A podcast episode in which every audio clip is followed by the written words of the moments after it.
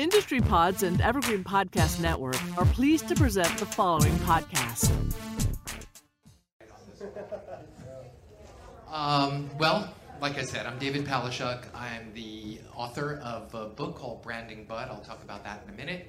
Um, I've been in the industry for about 12 years now. I'm a consultant um, and own a company called the Branding Bud Consulting Group. Branding Bud Consulting Group comes from my book, Branding Bud, uh, which was launched uh, April of last year. I can't believe it's 2022. Uh, and then the book went on to be the number one selling book on Amazon for six months running in two categories, which is green business and logo and brand design. Um, that's not necessarily about the book, but what that is indicative of is where we are. You know, that, that people are reaching out to Amazon to find books and to get educated and, and to learn more about what's going on in the cannabis space. So that's that's really huge. And, and Franny touched upon the the education side of things and that we're able to um, learn new things every day, which is really cool. That's what excites me about the industry. Um, so I am going to talk about creating a meaningful brand, a meaningful cannabis, or here, cannabinoid brand.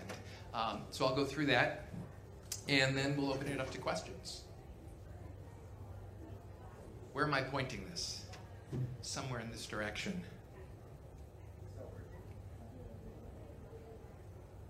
No? There it is. Okay.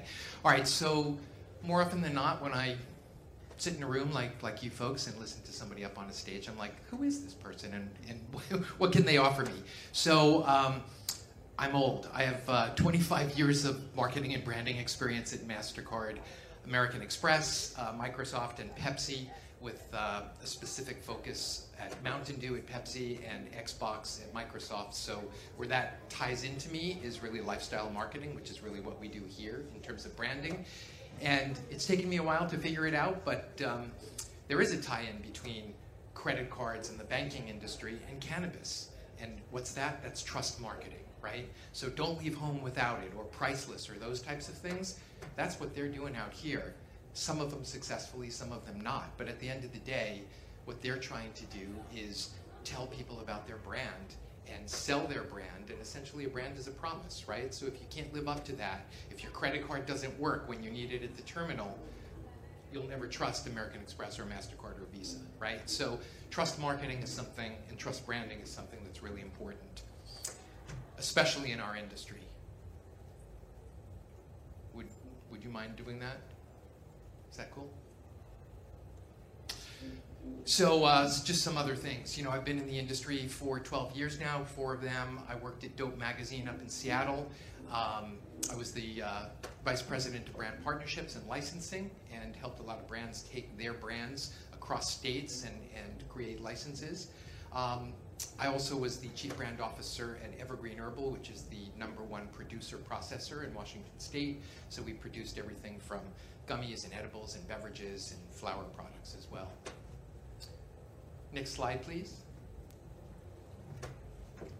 So, what's what does meaningful mean, right? How do, how do you create uh, a meaningful brand? So, what does meaning mean? What does meaning mean and meaningful mean? It, it basically means having a serious, important, or useful quality or purpose, but probably maybe even more important, is something that's not directly expressed right? Something that you connect with.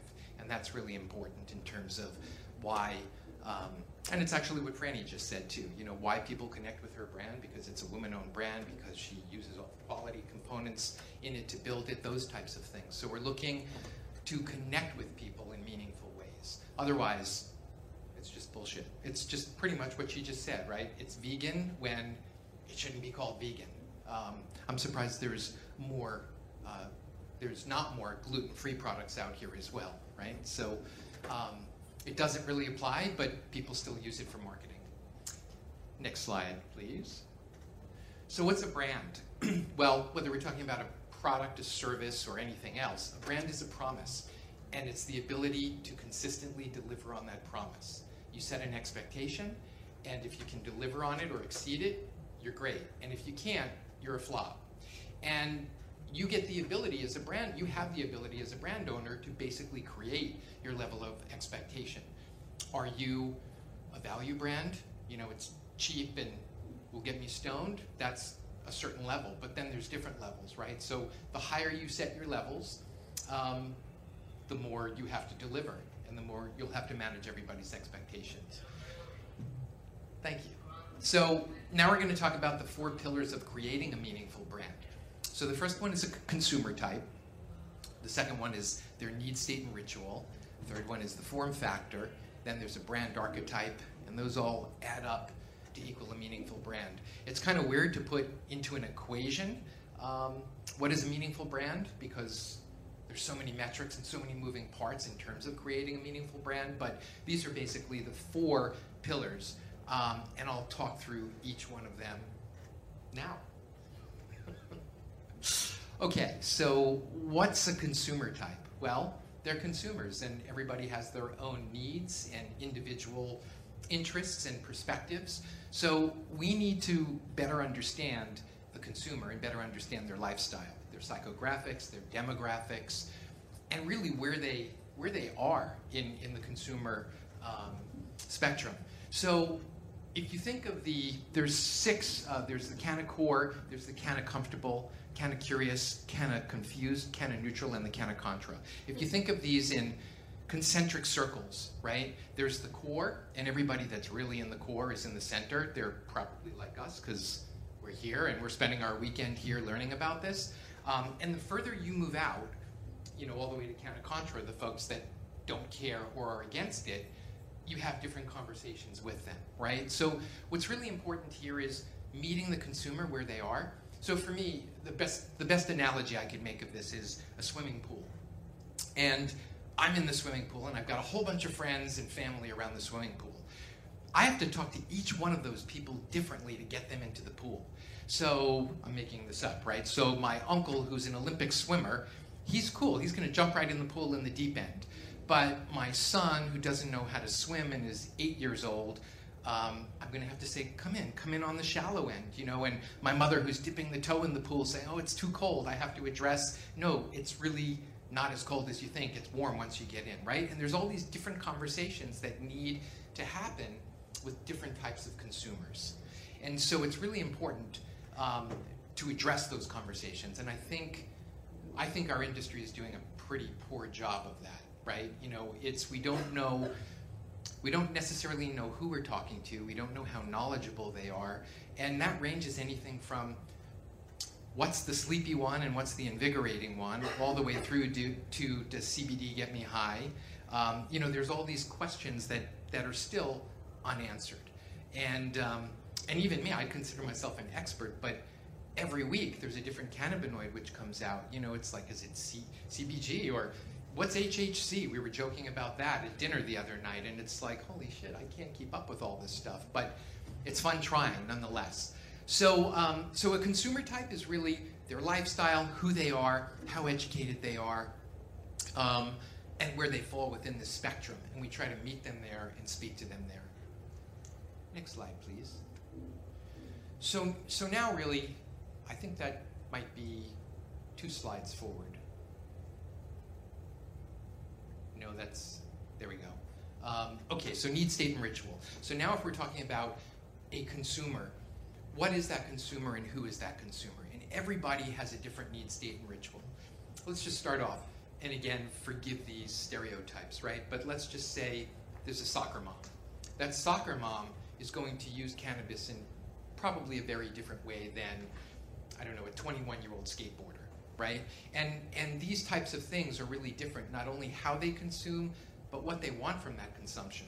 So, not too long ago, I'd say a couple of years ago, I was at a park in Seattle where I live, and my son, who's 12, so at the time he was 10, he was playing with all his friends. And all of the mothers, I was the only dad there, and all of the mothers um, kind of got around this little circle, and I'm like, what's going on here? And one of the mothers said, Does anybody want a mommy mint?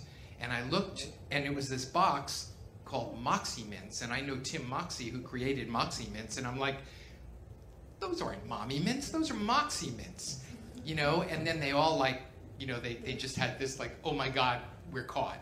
And um, I said, so you ladies are sitting around the park microdosing all day while, while our kids are playing on the swings, right? And they're like, you know, turning red as I'm going through this. And they said, how do you know about it? And I said, well, I'm in the cannabis industry. So we all sort of took a deep breath and, you know, went on with it. But what's interesting is if you think, if you think about that park, if you have, and again, generalizations, but if you have a skateboard park on the other side of the park, you know, the kid rolls up, he lights up his joint, uh, the smoke wafts across the park. The mothers kind of give the kids a dirty look. The kids look back and they're like, ah, fuck you, moms. But that's what it's all about, right? When you're a 17 year old skateboarder, that's exactly what you want. You want the, you know, so it's a counterculture thing. It's sort of showing who you are. But those moms are watching their kids, minding their kids. They're still consuming, but they're consuming in microdoses, right? And they're doing it discreetly because they don't want anybody to know. So it's just really interesting that there's discrete means of consumption, there's indiscreet means of consumption, there's getting your socks knocked off, there's microdosing throughout the day. And these are all need states and rituals. Um, you know, and you could balance this out with uh, somebody that might take a tincture in the evening to go to sleep, and somebody that might wake up and wake and bake in the morning, you know, and pack their bong with their cup of coffee. So it just really depends on who you are, how you consume, when you consume. I think there's also a couple of things which are really important. There's um, a subtractive, I call it subtractive and additive, right? So how do you use cannabis products? It depends, and it depends on when. And sometimes you can use different products for different things. But the additive and subtractive is so subtractive is alleviating something. So think of when you take an Advil or a Tylenol. You're in a totally different mind state than you are with what I call additive, which is more about aspirational or um, getting me to focus or getting me into a creative mood or, um, you know, it's, it's time for hanky panky and, and, you know, we're, we're using it for that, whatever it is. But I can't remember the last time I used the word hanky panky. So, um, but uh, but uh, nonetheless, so again, this is a mindset, right? You, you know, additive or subtractive, um, and it's really different. So when you come to cannabis and approach cannabis and consume cannabis, it's really important to sort of, and as brand owners and as we create brands and products, it's important to have these things in our head, right? So subtractive and additive is important. The indiscreet and discrete is important, especially during the pandemic. You know, I think a lot of people change their form factor. Um, again, stereotype, but maybe a mother would smoke a joint, but now that her kids are home from school, or a father for that matter, um, would smoke a joint, but now they can't. So they consume in different ways and at different times, and some microdose now throughout the day. Um, and and again, it just depends. And I think we've seen all we've seen pretty much a shift over the last couple of years in our life and lifestyle, and we've seen those things reflected in cannabis. You know, we've seen um, value brands take off. You know, why? Because people are buying more because they don't want to go out, you know, and, and spend time around people. We've seen the cannabis dispensary services take off. We've seen um, adult use stores offer up, um, you know, sidewalk services, so you don't have to go in the store. You can order before. So there's a whole bunch of things which um, which have changed over the last couple of years. And then one last thing on on this slide is repetitive or habitual. I think again, if we're talking about those moments where we're looking for focus or inspiration or alleviating pain, they typically happen on a regular basis. You know, maybe it's after a workout, maybe it's before sex, whatever it is, but they typically, or before you go to sleep, whatever it is, they typically are more often than not ritualistic or, or habitual things that we do. Next slide, please. So based on that, right? So if there's things that we do at certain times of the day and we're looking for certain um, uh, benefits from it, there are certain form factors too. And so those form factors are, and this is just a short list, but basically flower, pre-rolls, edibles, topicals, tinctures, capsules, beverages, sublingual slips, transdermal patches, uh, the, the, list kind of goes on. Um, you know, and within each one of those categories, there's there are subcategories as well. So again, it just depends on what that form factor is and how it fits into your your ritual, your daily ritual. Um, can you smoke? Um, maybe you can. Maybe you're on lunch and you know you can't show back up to the office smelling like weed. Um, so there's just different things that that cause us to act in certain ways throughout our day. Um, and again, as brand owners, we need to think about these things. We need to think about who's consuming, how they're consuming, when they're consuming, and finally approach them in a way that's meaningful to them. Um, the next slide, please. So, in my 12 years of um, working in the industry, the thing, and, and traveling to every state where it's legal or not legal, um, what I've noticed is there are certain types of brands over and over and over again, right? So what I came up with is the 14 cannabis brand archetypes. And I just want to call out, they're not mutually exclusive, so it's not one or the other, but these are sort of the things that just show up again and again and again. And while there's 14 now, I actually have two more. Um, which makes my book outdated already. But um, and and if anybody has any other archetypes, I'd love to hear them because you know these are the buckets or the ways that we speak to people. And so just to just to um, use this as an analogy, what what is a brand archetype? A brand archetype is a shortcut. It's just a way for you to connect with the brand quickly, and that's the packaging, the colors, the font, the graphics, all of that stuff. So if it's a sustainable package or product, what is it in, right? It's typically craft paper and the ink is soy ink and then it's green or blue and you know it immediately. That's what a brand archetype is. So the, the best way that I could talk about this in, in a way that is understood really quickly is if I were to play five seconds of, of music right now and I just played country, rap, jazz, and classical I'd be able to say pretty quickly, do you like that sound or not? And if you're not into country, you'd be like, oh, that's country, no. Or classical, no, not my thing. Or hip hop, yeah, I love it. And it, just like that, like you could pick up the beats and you could know if this is something you're into or not. And it's not about the song. It's, it's about the riffs of the song. It's about the feeling of the song. It's not the song itself. So what's cool in this case is you're able to start to speak to people really quickly um, as quick as possible. And you either repel them or you pull them in, and it's like, what, what's that? That's a cool product. Um, you know, it's a charity-based product or a gender-based product. So anyway, I'll start off by going through these. So counterculture, by nature, every cannabis product is a counterculture you know brand so to speak but but there are and actually there's lots of them out here there's just you know in your face um, but there's a couple which are really in your face here. It's like one, one puff and you're addicted. I'm like, whoa, okay. Um, so, you know, so to me, that's a counterculture brand. That's really in your face. Um, a nostalgic brand. Well, let me go through uh, prohibition, right? So many brands are based on prohibition, telling the story, um, using the alcohol story as well as the cannabis story to tell everything about prohibition. So there are some that really relate to that. I think Lowell is a great um, brand out of California that sort of played up on that. They've got a lot of imagery around that and prohibition. Um, you know, the counterculture brand are typically the louder, more colorful brands um, that are in your face. Nostalgic brands. There's um, a brand out of California called Vacation. There's Old Pal.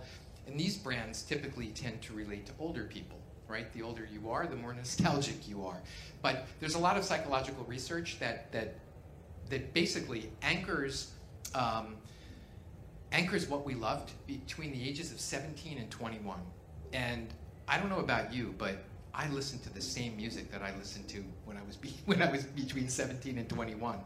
Um, and I still tend to go back to these things. And that's basically, you know, what nostalgia is. And so if you can leverage those things that bring people back.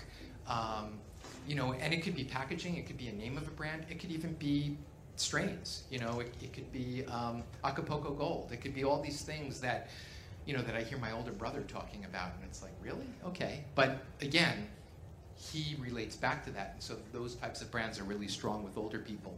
Novelty brands are funny brands. Um, you know, they tend to be a little um, more difficult to work with, you know, just because they, they're sort of a one-liner brand.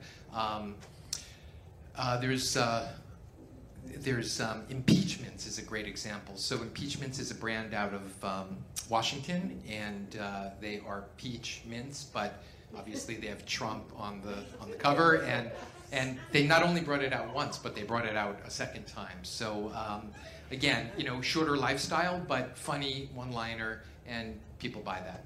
Um, the next one is uh, foodie. So just like food has been, you know, uh, we, we've all become foodies in certain ways, right? Even if we don't like to admit it, you know, over the course of time. So again, um, what Franny was talking about earlier, the best products, um, y- you know, just being concerned for the way things are made, what are the ingredients in those products, that type of thing.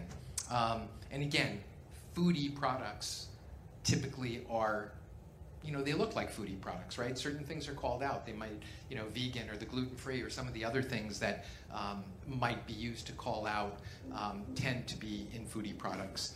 Um, regional, I think regional, you know, like a champagne or a cognac, those types of things, that's happening, especially out in California in the Emerald tri- Triangle, where now uh, flour that's grown in certain areas, you know, gets um, gets certain labels, and flour that's grown not in those regions um, are not allowed to use that. So again, just like champagne or cognac, and uh, and people are really pushing for that uh, regional aspect or appellational aspect in California.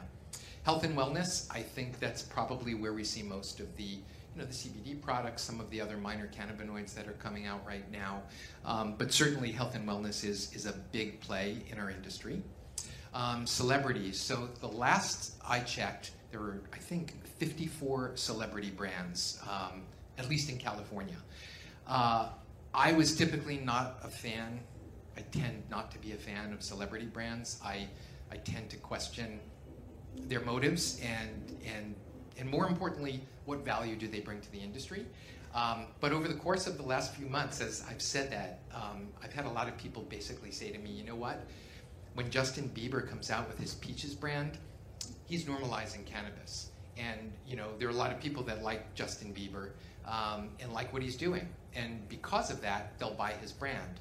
So while I wasn't uh, initially interested in celebrity brands, the more I think about it, um, it just makes sense. You know, when Martha, Martha Stewart or Snoop or whoever, um, you know, shows up with a brand now, it just it just it, it's just a reiteration of, of that, you know, cannabis basically doing what it's doing.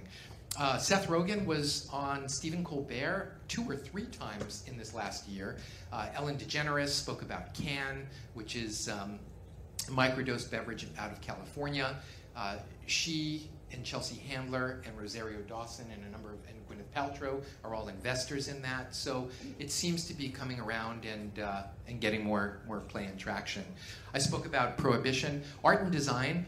Um, art and design is a big play. There's uh, there's a brand called Saints Joints, and I think they're one of the best doing it, um, where they work with. Um, wow, I haven't been over to this side of the room. This is really interesting. Um, you know, uh, Saints Joints works with artists and basically has um, packs where they they do limited edition packs. They work with really well-known artists, and the packs are sold out before they're even put into the dispensaries or the adult use stores, and that's because people are collecting them. Um, they've also worked with tattoo artists, a dozen of the best tattoo artists across the country. So everybody that's into tattoos and weed basically bought those those boxes out. Um, they've they've even been so successful that they did a plain white and black box and sold crayons with it, where people could actually do their uh, DIY box and design their own box. And the winner of that campaign actually had their box made by the company.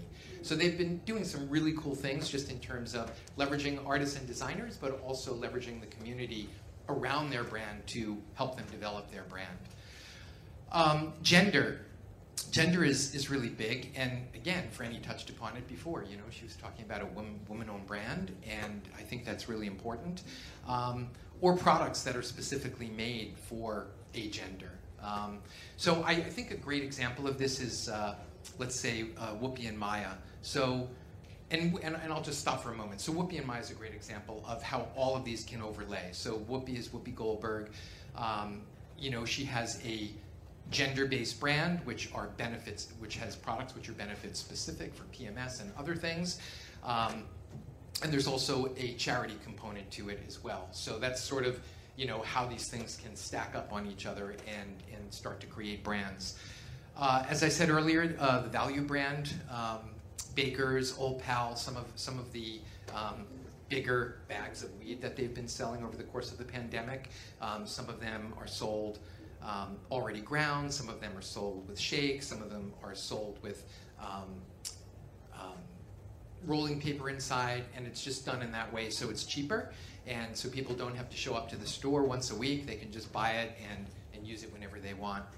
Um, cultivator brands. I think cultivator brands were really the first of the brands, if you will, right? You know, it was all the farmers and all the cultivators and all the folks underground that basically were making a name for themselves over the course of, of time. So, you know, Ed Rosenthal comes to mind, even though he's a cultivator, he doesn't really have his own brand, but I guess Sherbinsky, Mario, um, would be a great, great example in California with his brand, Sherbinsky. Um, and there's other cultivators, you know, the Jungle Boys. I could just go down a list of all the cool kids in that category. Um, luxury brands. I think luxury is is a really interesting category because luxury and what you do with luxury products are show them off. So, for example, my friends in Seattle own a company called Lyra Cannagar, and Cannagar is a cigar made with cannabis. And uh, their smallest one sells for $420. They also gold and platinum plate them. And there are people, I kid you not, that fly into Boeing Field in Seattle in their private planes to buy $15,000 platinum plated Cannagars, um, which is insane in my opinion. But um, but that's you know that's there there's there's a product and there are people that want that. And what's happened with this company is their sales have dropped. Why? Because if someone's going to spend $15,000 on a Cannagar, they're not going to smoke it in their living room. They're going to smoke it where people can see them smoking a $15,000 Cannagar. So, you know, it's not, in this case, it's not about the effect. It's not about anything other than it's the look at me factor, right? And because people haven't gone out in the pandemic and haven't been around each other, there's been a lot less of the look at me factor. So, um, so their sales have dropped dramatically. Um, where other folks, for example, Saints Joints, their sales have taken off and skyrocketed. Why? Because people are buying typically two or three joints where they used to buy one because they're not sharing them anymore. So it's just really interesting to see how these things have sort of changed over the course of, of the pandemic. Um, the last one uh, here is charity and cause, right? So this has been a really, really, really hot category, in my opinion. Um, I'm not sure if anybody's familiar with um, God, The Last Prisoner Project, 40 Tons, Justice Joints, Farmer and the Felon. Uh, if, if, you gave me a minute, I could probably list about another dozen um, cause and uh, charity and cause brands. But we're starting to see a portion of the proceeds basically given back to a cause or a charity, and and uh, or a social equity component. And I think that's cool because we are the first industry that's actually trying to change things. We're looking at our history and we're saying it's pretty, pretty fucked up what things things have taken place, um, and and we're looking to change that. And you know, I think I think New York is a great example of that. Um, I don't know, just very quickly. Uh, initially, uh, they were creating an auction system, uh, you know, for licenses in New York. And in an auction, the person with the most money wins, right? And so they went, uh, a few of my friends went back and, uh, and worked with the New York legislature to now basically offer up licenses first to those people that were convicted.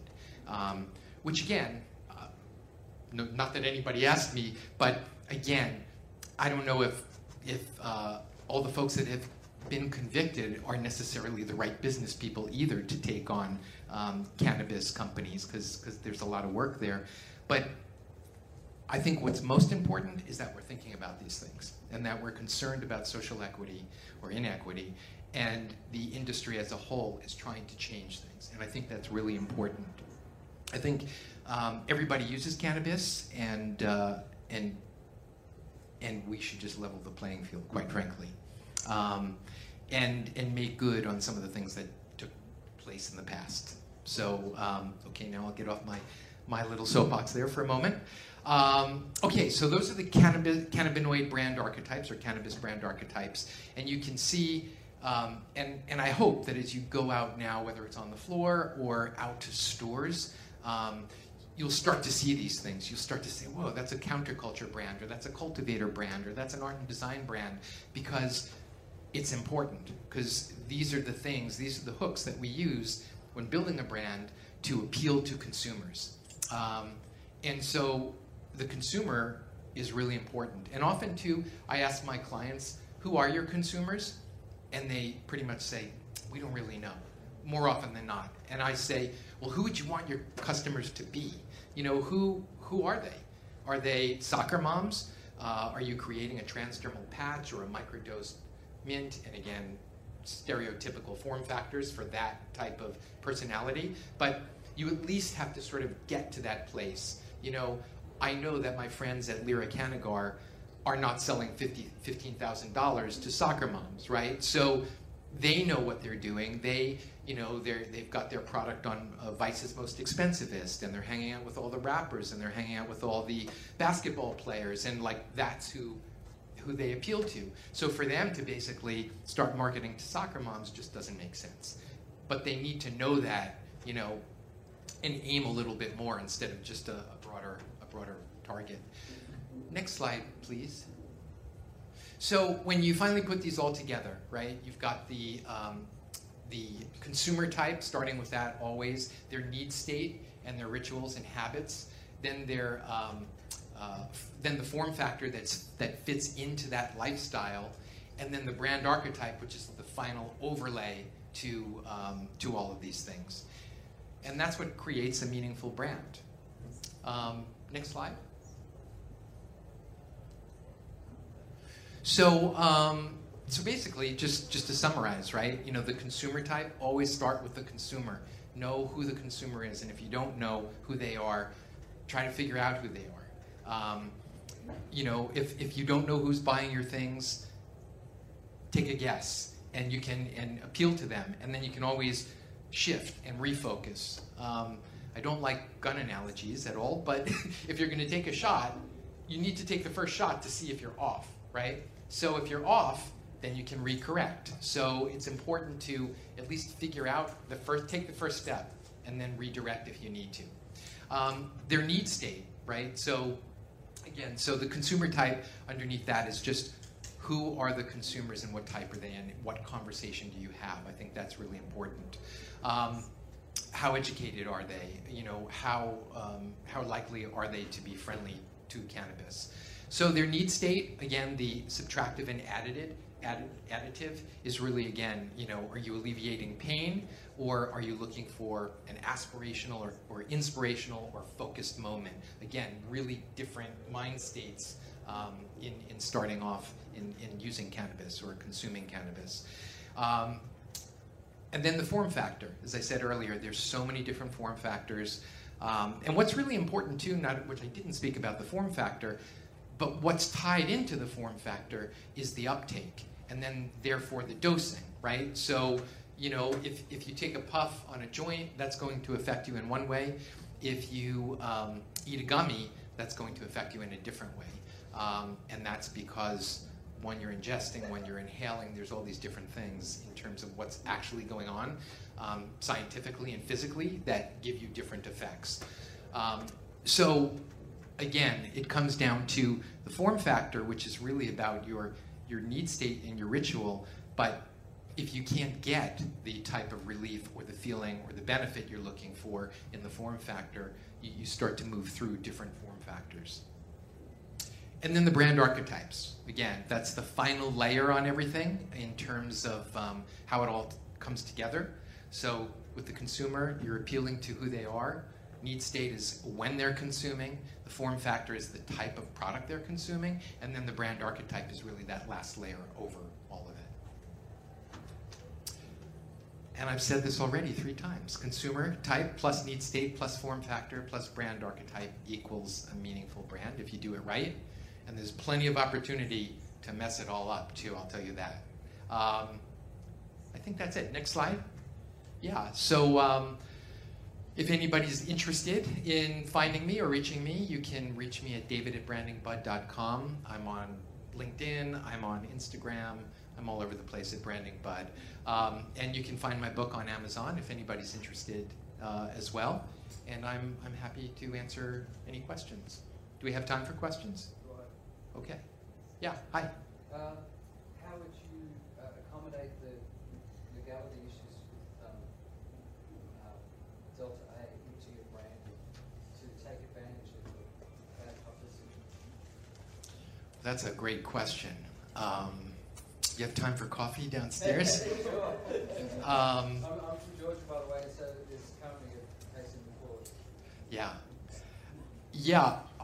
Just since I've been down here, there's so many people in the cannabis industry that that you know has has looked at the D8 and the D10s and everything and sort of looked at it in, in a skeptical way. And I've had some conversations about that last night too. But I, I think one thing is really interesting.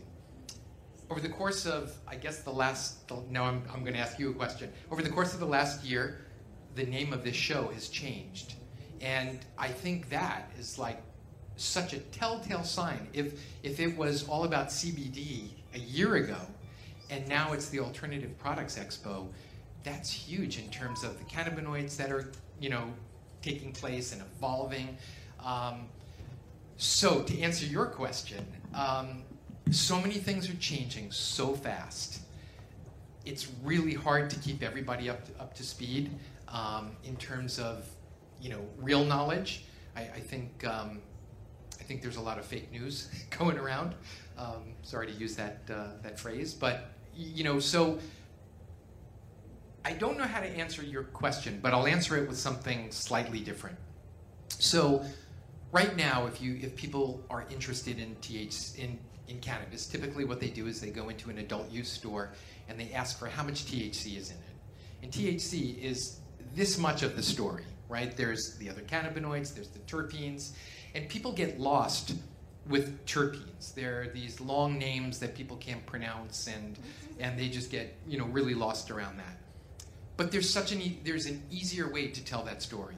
So when I talk about terpenes, I always talk about aromatherapy, and I do that because most people understand aromatherapy. So if you think about aromatherapy, what's what's most relaxing? Typically, it's lavender, right? You know, there's lavender in all these almost ton, tons of products. So if we see lavender, and if the general public understands that lavender is relaxing, or chamomile is relaxing, and they also understand that citrus and pine and other things are uplifting, well, isn't it interesting that the terpenes that relax us are actually found in plants like lavender? So lavender is high in linalool. Linalool is high in on the indica side of things. Linalool relaxes us. Whereas if you look at sativas, there's pinene and uh, and a whole bunch of others which uplift us. So there's a story there that we as an industry can talk about, and we and that everybody or almost everybody understands. You know that ar- aromas affect us. Um, they can we can be uplifted and we can be sedated, and and that story is so much easier told if you equate it to aromatherapy than, hey, there's all these terpenes. Oh, what's a terpene? Okay, that, you know, and then you go down all the terpenes and how they affect you. It's this story that doesn't really need to be told in that detail. So I think we need.